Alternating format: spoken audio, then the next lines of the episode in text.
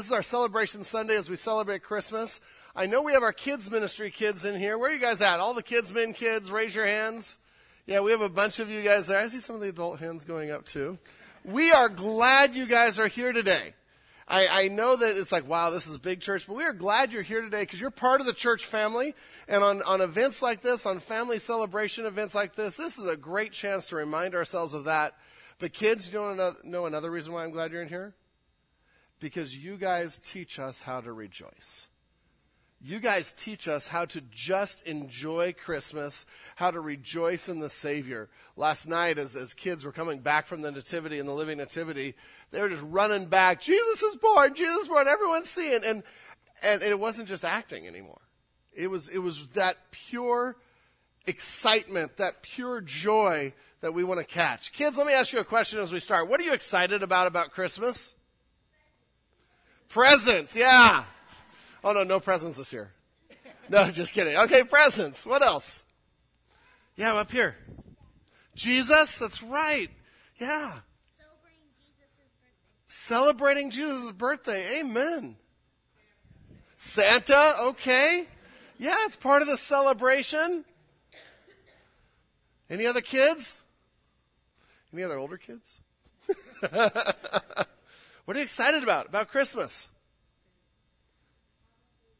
All the food. Okay, I'm there with you. All the food. That's the best part. Gracie. The what? The birth of Christ. That's right. Birthday. Okay. And we're going to, Alicia, spending time with family. I like that one too. Christmas has so many things that we love, right? And, and these are good things to love. And we, we even say what? Merry Christmas. And that word for merry means to be glad, to be cheerful, to have good feelings about Christmas. And, and we should have those things at Christmas time. There's so many things we associate with Christmas. Getting the tree, putting up the lights, putting up more lights, putting up even more lights, getting the computer to sync the lights, you know, all, all those things. Hot chocolate, Muppet Christmas Carol, prep and landing, Star Wars.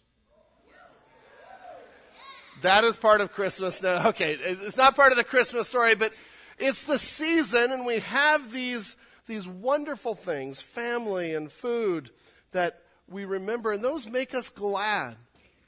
But this morning we want to talk about moving beyond merry, going beyond merry, still having those things that make us glad, but rejoicing in the Savior. See, rejoicing is more than just being merry. It's more than just being glad. It is bursting out with expressions of joy. It is bursting out with praise for our Savior, something that we can't hold back, we can't hold in anymore. And we want to look through the Christmas story today, this morning, and just talk through it and look at the response of some of the characters. We've been studying Luke, and so we've dug down into some of the Christmas stories pretty deep. But today I want to look at the, the Christmas story in its entirety, the whole of it, and look for some patterns, look for some trends. It's sort of like if you're in the middle of the field, you see little passageways, but if you zoom up with a drone or something, you see different mazes or crop circles or things like that. I want to move up today and see a, a bigger picture. Because I want to look at and explore the theme of joy, the theme of rejoicing as we go through the different, different stories. Turn with me to Luke chapter 1. If you don't have a Bible with you, there's a black one right underneath a seat right around you. We'd love for you to open that up and turn to the Gospel of Luke, chapter 1. And it, it's, it's just fun to study through all of the stories as a whole and see some themes, see some things that keep coming out. As we do this, I want to ask the question do we remember to rejoice at Christmas? Or do we get so caught up in the merry that we forget to rejoice? That we forget the joy. All those things are wonderful, and the trappings of Christmas are amazing. But today, let's look at the characters in the Christmas story and see their response. We're going to start all the way back at Luke chapter 1, verses 14, verse 14 through 16. And I'm just going to get snippets of each of the stories and try to give us a, a bigger picture and walk through what we see in these pictures. But this starts with actually Elizabeth and Zechariah and John the Baptist, because that's where the rescue mission really starts. It's been planned for all eternity, and people have been waiting, and at that moment in time, something, the curtain starts to open, and we see God start to act. He'd been acting all along, but now in a visible way. And so we start to see his plan that he's had all along coming to fruition. So in Luke chapter 1, God is, is preparing them for John the Baptist. Very simple verses. And you will have joy and gladness. And many will rejoice at his birth. And this is talking about John the Baptist at this point. For he will be great before the Lord, and he must not drink strong, um, drink wine or strong drink. And he will be filled with the Holy Spirit even from his mother's womb. And then we get the reason for the joy. And he will turn many of the children of Israel to the Lord their God. And right from the start, as this couple that is older and can't have kids, they've been praying for kids, and we, we studied this as we've been going through Luke. They come, and, and God comes to them through his angel and says, Oh, it's coming. Something different is coming. In verse 14, you will have joy and gladness. It's interesting that that second word for gladness is actually usually translated joy. But they're like, okay, we don't say, and you'll have joy and joy. But this is one of the techniques they had to really expand on, on the emphasis of a word. And so the, the angel is saying, you will have joy and triumphant joy. And there's actually two different words for joy, and he uses both there. One is just exceedingly great joy and rejoicing. The other one has this idea of victory. And so right from the start, God says, oh, victory's coming. Victory's coming because salvation is coming. And he goes and, and so right in that one, in just like seven words there, joy, victorious joy, and rejoicing.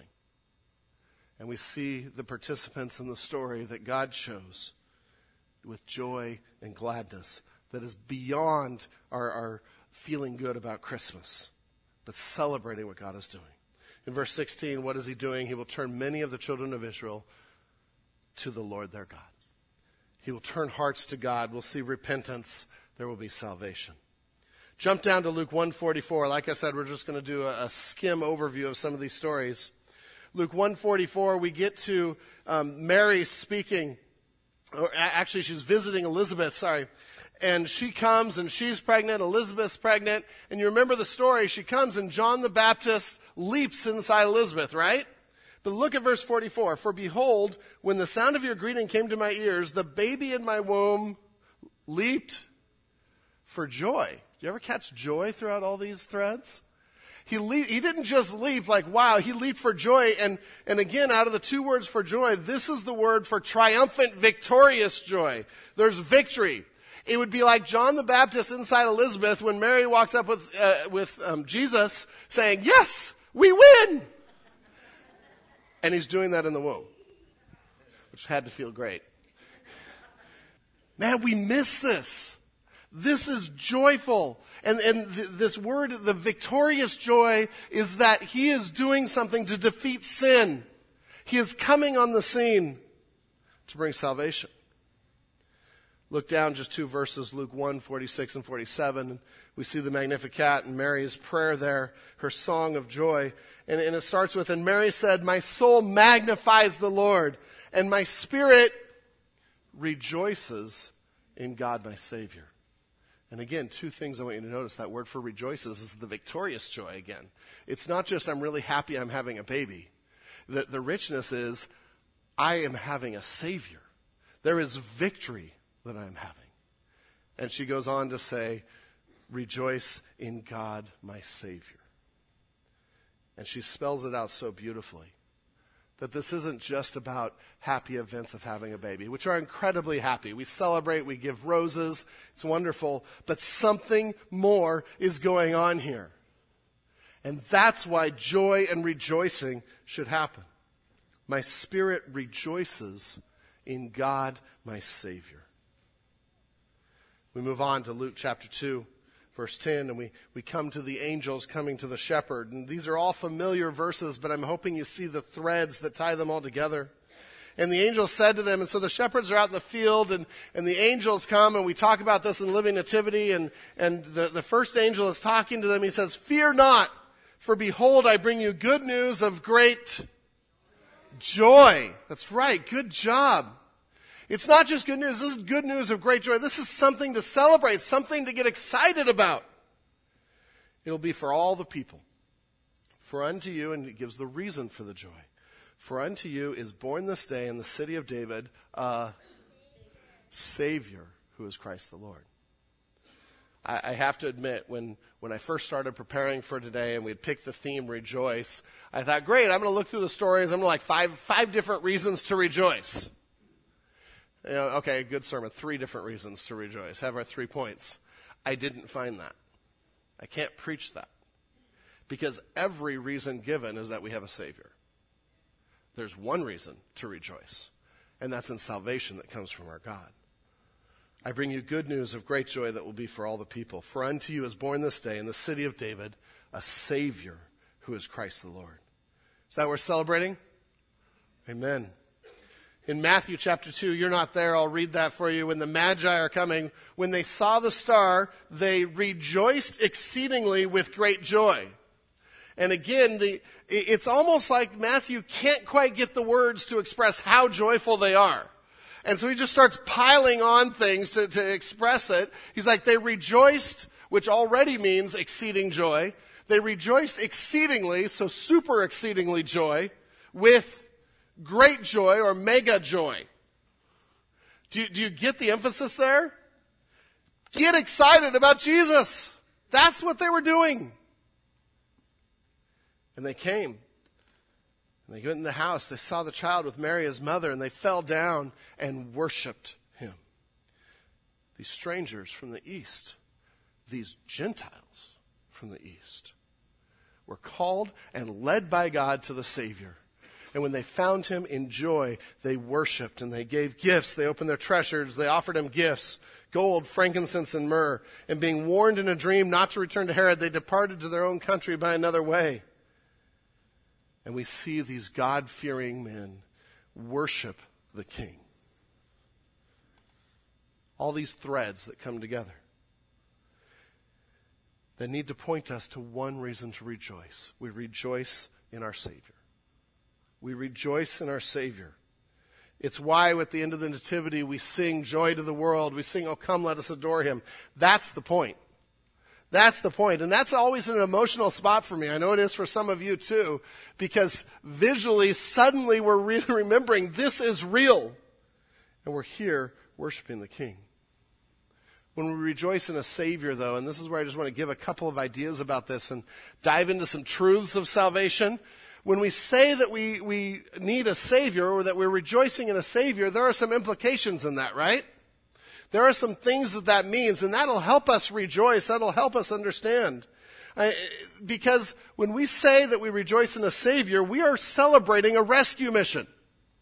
We are celebrating that God came and He plucked us from situations that we have no hope of getting out of, the bondage to sin, and He rescues us. Fact, when you think of a rescue mission, and, and we love rescue missions, right? If you think of movies you like, we like movies with a good rescue mission. Uh, it, the, some character gets in trouble. They try everything they can to get out of it. They can't, and then some hero or unexpected plot twist come and they're rescued and saved. Think about every superhero movie. Maybe I shouldn't say every. I haven't seen everyone. A lot of superhero movies, right? Someone gets in trouble or the world's in trouble or the aliens are coming or I don't know what it is. And at the last minute, the, and, the superheroes um, try things and it doesn't work. At the last minute, something happens and everyone's rescued, right? What do you feel at that point? Yes! This week I had an opportunity to, to see Star Wars. Star Wars has to come into this, right? And it's a full theater because you have all the nerds like me seeing Star Wars. And I'm not going to give anything away, don't worry. But at some point there's a there, there's there's a rescue in every movie there is. And and if you think about even Star Wars the, the very first one the real one episode 4 where you have the trench and um, and Death Star blows up at that moment you're like this was impossible. We were all about to die. And yes! That is what the word for rejoice means and we were seeing Star Wars and with all these people that were really into it and these events happened on the screen and the whole theater just goes, just, ah! And people are going nuts because we love a good rescue. Oh, that we would see our Lord that way. Oh, that we would get excited about a rescue that is better than any movie you will ever see, that is better than any book you will ever read. Because the same things that, that make a rescue so powerful are true of us. We are lost and in bondage to sin. We have no hope. And if we see the depth of our sin, then we start to realize the greatness of the miracle of rescue. We've tried everything we can to save ourselves, but nothing we do can save ourselves. I don't care how good you are, how many times you come to church, how many times you go through living nativity. Nothing we do is good enough to save ourselves. And so the only hope, the only chance is a Savior. And so God intervened in His love and grace and sent His Son. That is why we rejoice. And I, I, hope I'm taking a, a, familiar concept that can be so familiar that we lose heart in it, that we lose the impact of it. And I hope this morning we renew the impact. Because that is what gives us the motivation to worship, to respond. Just four quick things as we wrap up this first part of, of just the theology of salvation that will help us see it. The first one there in your notes we rejoice at Christmas because we know how badly we need a Savior. This is the first part of a rescue mission. We're lost. We're doomed. And this answers the question, what are we saved from? Because if we need rescue, that, or if we say we're rejoicing in a Savior, that implies we need a Savior. That we need rescue. One author wrote, to truly rejoice, we have to see how bad things actually were before Christ. Good news is only ever good news to those who know they need good news. You need me to repeat that? Good news is only good news to those who know they need good news. You know, let me give you an example. You find $10 on the ground, okay? To, to some of the kids are like, yes, that's good news! Why is that good news for them? They don't have any money. You take someone that has no money that hasn't eaten in three days. Do you think that $10 is good news? Yeah. But then you have someone that has, you know, a couple hundreds in their wallet, maybe a couple twenties, dropped a couple ones on the way over. They may not even stoop down to pick up the $10. It's not good news because there's no need there. They don't see the need. And so when we say the theology here of salvation is that we badly need a savior, that need helps us understand and appreciate the salvation. We have all sinned. We have all earned death. All of our efforts to rescue ourselves are dirty rags. We are broken. And you might be thinking, oh great, this was rejoice? And you're telling us how bad we are? We have no hope on our own. And then we can rejoice because we aren't on our own. We aren't stuck in that sin. We aren't in that bondage. We are not left there because of the rescue mission that started that Christmas 2,000 years ago. God steps in and becomes the Savior we desperately need. Emmanuel, God with us. Christmas declares we are not abandoned to the bondage of sin. We are not people without hope. When I realize I can't save myself, when I realize the junk in my heart without Christ, and then I realize He came to save me and offers me salvation, oh man, I've got to rejoice. The Death Star just blew up. The superhero just won.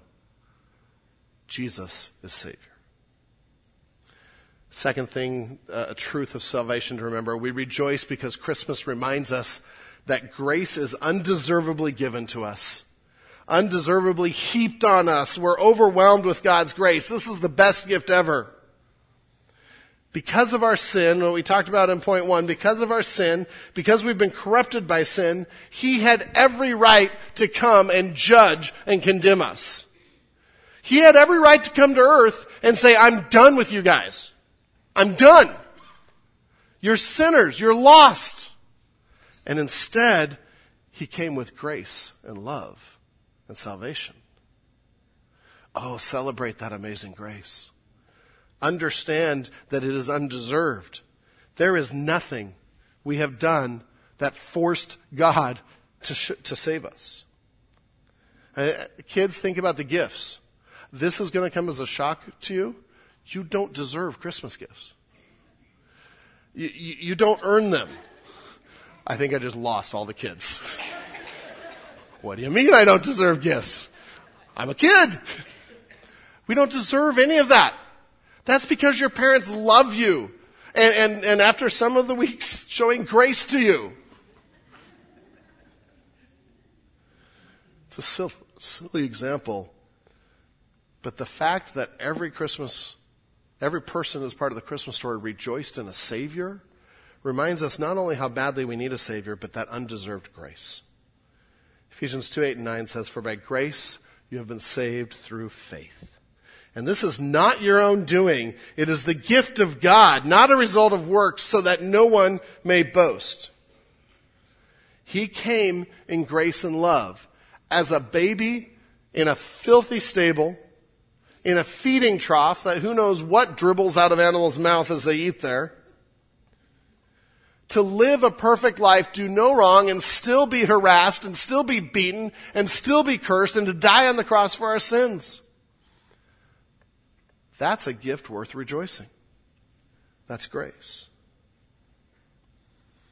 Third thing there is we rejoice because Christmas reaffirms that God is completely in control. Christmas reaffirms that God is completely in control. And this comes back to God our Savior. He did not wake up at this point in history and say, Oh, I got to come up with a plan. I've got to save these people. Let's send John the Baptist first. Why not? Let's try that, see how people respond. Then let's send Jesus. No, this is the plan from eternity, from all time. And God sovereignly has been bringing events into play that at the perfect time, at the perfect place, with the perfect participants, His Son came into this world. He's sovereignly working his rescue plan to crush sin convincingly and finally and save us into his family. This is the rescue plan. And it's been the plan all along. And so part of when we rejoice in the Savior, we need to remember that He has planned to save us. He's working His plan and He has control over that plan. For me at Christmas time, one of the things that that helps me rejoice is to know that He is sovereign over all things. I can trust Him with the circumstances I'm going through this Christmas because I know He's sovereign over all Christmases. And this is just one in His plan. And so when we say, my spirit rejoices in God my Savior, Yes, we're talking about how badly we need a Savior and that undeserved grace, but we're also reminding ourselves that God's in control. And He is executing His plan of salvation. Last thing that this, these stories remind us as the, as the different characters rejoice is we rejoice because Christmas loudly proclaims that salvation is open to all. Each of them rejoices in God's salvation but think of who the participants are. You have the shepherds, who are the outcasts, out of town. Eh, eh, they're dirty. They're, they're just watching the sheep. They're sort of the, the low life. That's who he announces it to. And they rejoice. The Magi, people that are Gentiles, I mentioned. These are, are people that Jews would be like, what? You didn't come to us first? God is showing salvation is for all people of every nation, people of every skin color, people of every tongue. And he showed it through the participants. He showed it through the angel's message to the shepherds when he said, This is good news of great joy for all men.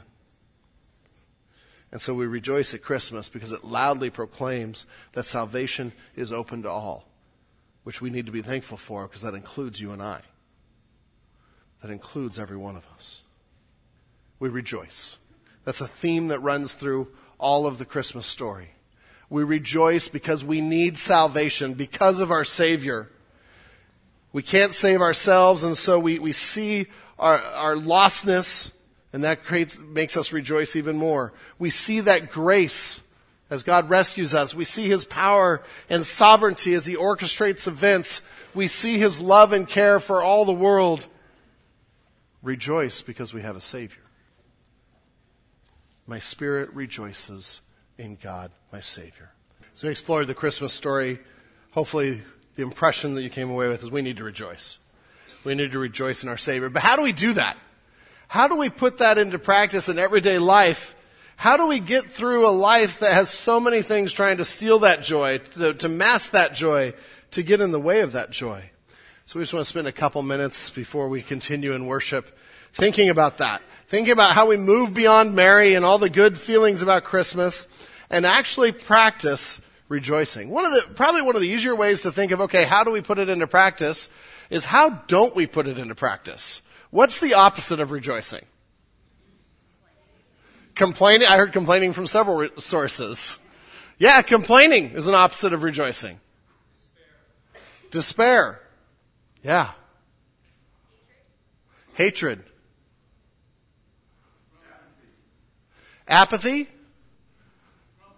Grumpiness. Absolutely. so we know the opposite of rejoice, which tells me that we know what it means to rejoice. And, and, we, we need to be working on putting that into practice. I put a definition in your notes of, of rejoicing. It's long, it's fun. I, I like long definitions because there's all kinds of different parts to it. To rejoice in God our Savior is to jubilantly be, is to be jubilantly overflowing with joy. unashamedly, I can't even say it, unashamedly proclaiming and exulting in Christ and His work. We're going to break that, that out a little bit, but let me read it one more time. To rejoice in God our Savior is to be jubilantly overflowing with joy, unashamedly proclaiming and exulting in Christ and His work.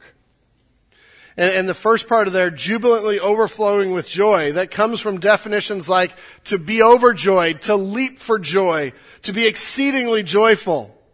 And, and when we, when we catch that, when we catch that idea, it just spills over on everyone around us. Rejoicing is a lot like taking a, a, bottle of soda, shaking it up as much as you can and opening the lid.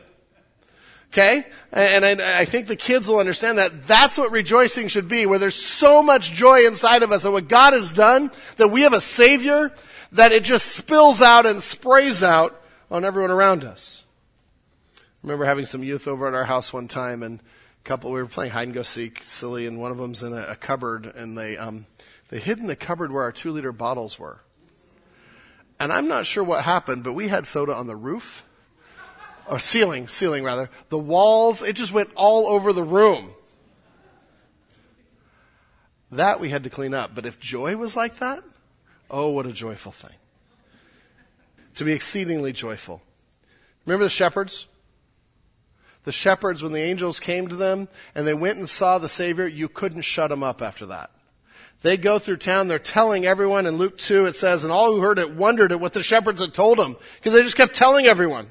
In verse 20, and the shepherds returned glorifying and praising God for all they had heard and seen as it had been told them.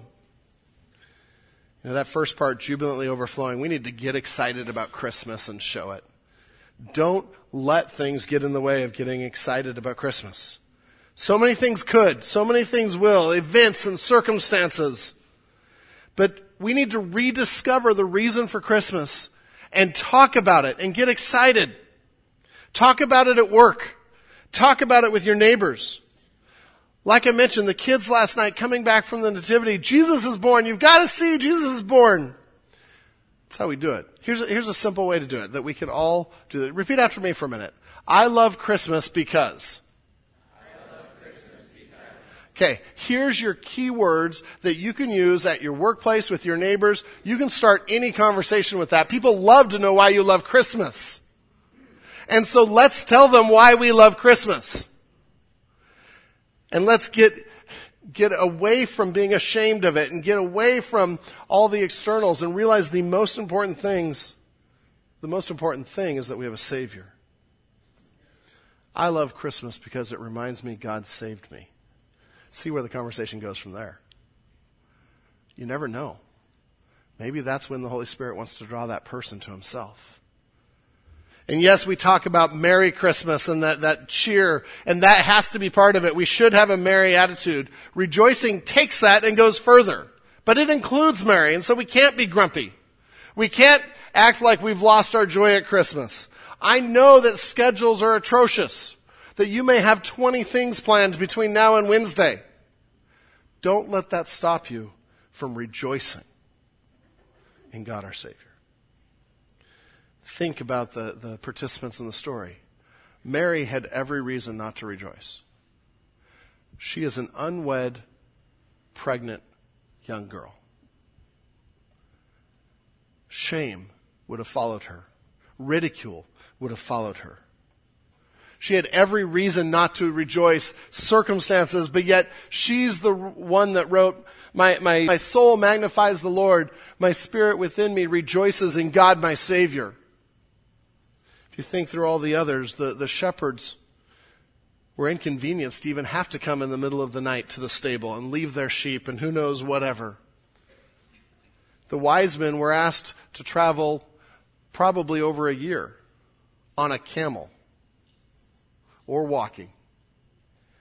And these people were inconvenienced but it didn't matter because the joy of a Savior, of the rescue mission, the aha moment when God finally reveals Himself is greater than all of those. And we need to remember that with circumstances that are getting us in trouble at Christmas, that are, are clouding our vision. None of that compares to the aha moment of the Savior. Samuel Rutherford said this, no created powers in hell or out of hell can mar the music of our Lord Jesus, nor spoil our song of joy. Let us then be glad and rejoice in the salvation of our Lord, for faith has never yet caused to have wet cheeks and hanging down brows or to droop or die. He's an older writer, as you can see by some of the, the language. But oh, what a good reminder. Are there any circumstances you're going through that can negate the power of the Savior? Anything you're going through that can stop Jesus from saving you? So there's nothing you're going through that can stop your joy, that can stop rejoicing, because this trumps it. This is greater. One of the other aspects of the definition for joy that, that I was, I, I was unexpected to find is it's often used in terms with exult and exalt, two different words. Um, but exult means to revel in something, to, to be vic- to revel in the victory of something, to lift them up, which is where exalt comes in a little bit. But to, it's, it's often paired with uh, having joy in something. And that word for joy includes this aspect of elevating God. And I'm like, that's not joy. But the more I thought about it, I'm like, actually, that is joy. That is part of rejoicing is saying, God is victorious, I need Him, and praise Him. And so one of the ways that we rejoice at Christmas is to worship our Savior. We see that throughout the Christmas story. We exult in the work of Christ. We celebrate it. It's victory, it's triumph. And so we want to spend some more time exulting in our Savior rejoicing in Him. You know, you may look at life and think, I'm not all the way there yet. Great.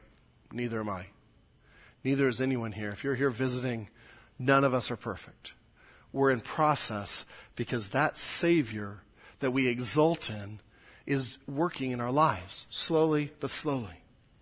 And so every milestone we see in our own life is a, is a milestone that reminds us that God is at work. Not that God's finished with us this side of glory, but He's at work.